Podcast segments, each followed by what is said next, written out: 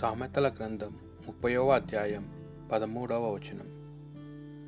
నేను పశువు వల్లే మూర్ఖుడనైతిని నరునికి ఉండవలసిన జ్ఞానము నాకు లేదు.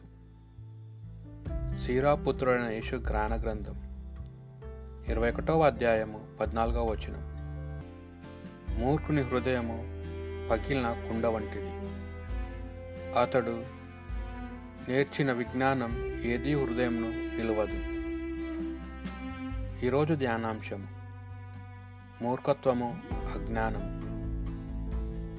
ప్రియమైన దేవుని ప్రజలారా ఎవరిలో మొండితనం మూర్ఖత్వం ఉంటుందో వారిలోని వీక్షణ జ్ఞానం నశించిపోతుంది.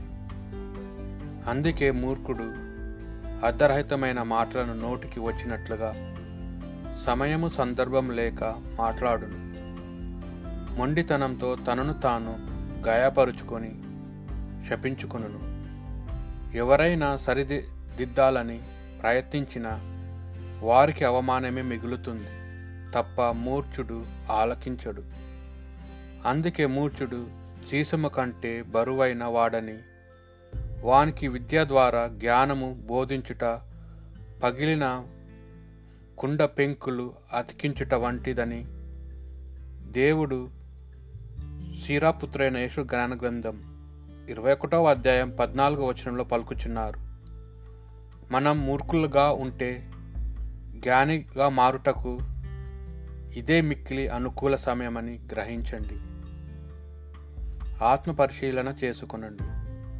మంచి చెడలు ఆలోచించు. కోలేనివాడు మూర్ఖుడు మూర్ఛుడు తాను సంతోషించలేడు. ఎదుటివారికి సంతోషాన్ని కలిగించలేడు. మరి నీవు ఏ స్థితిలో ఉన్నావు? గమనించుము. ప్రార్థన చేసుకుందాం.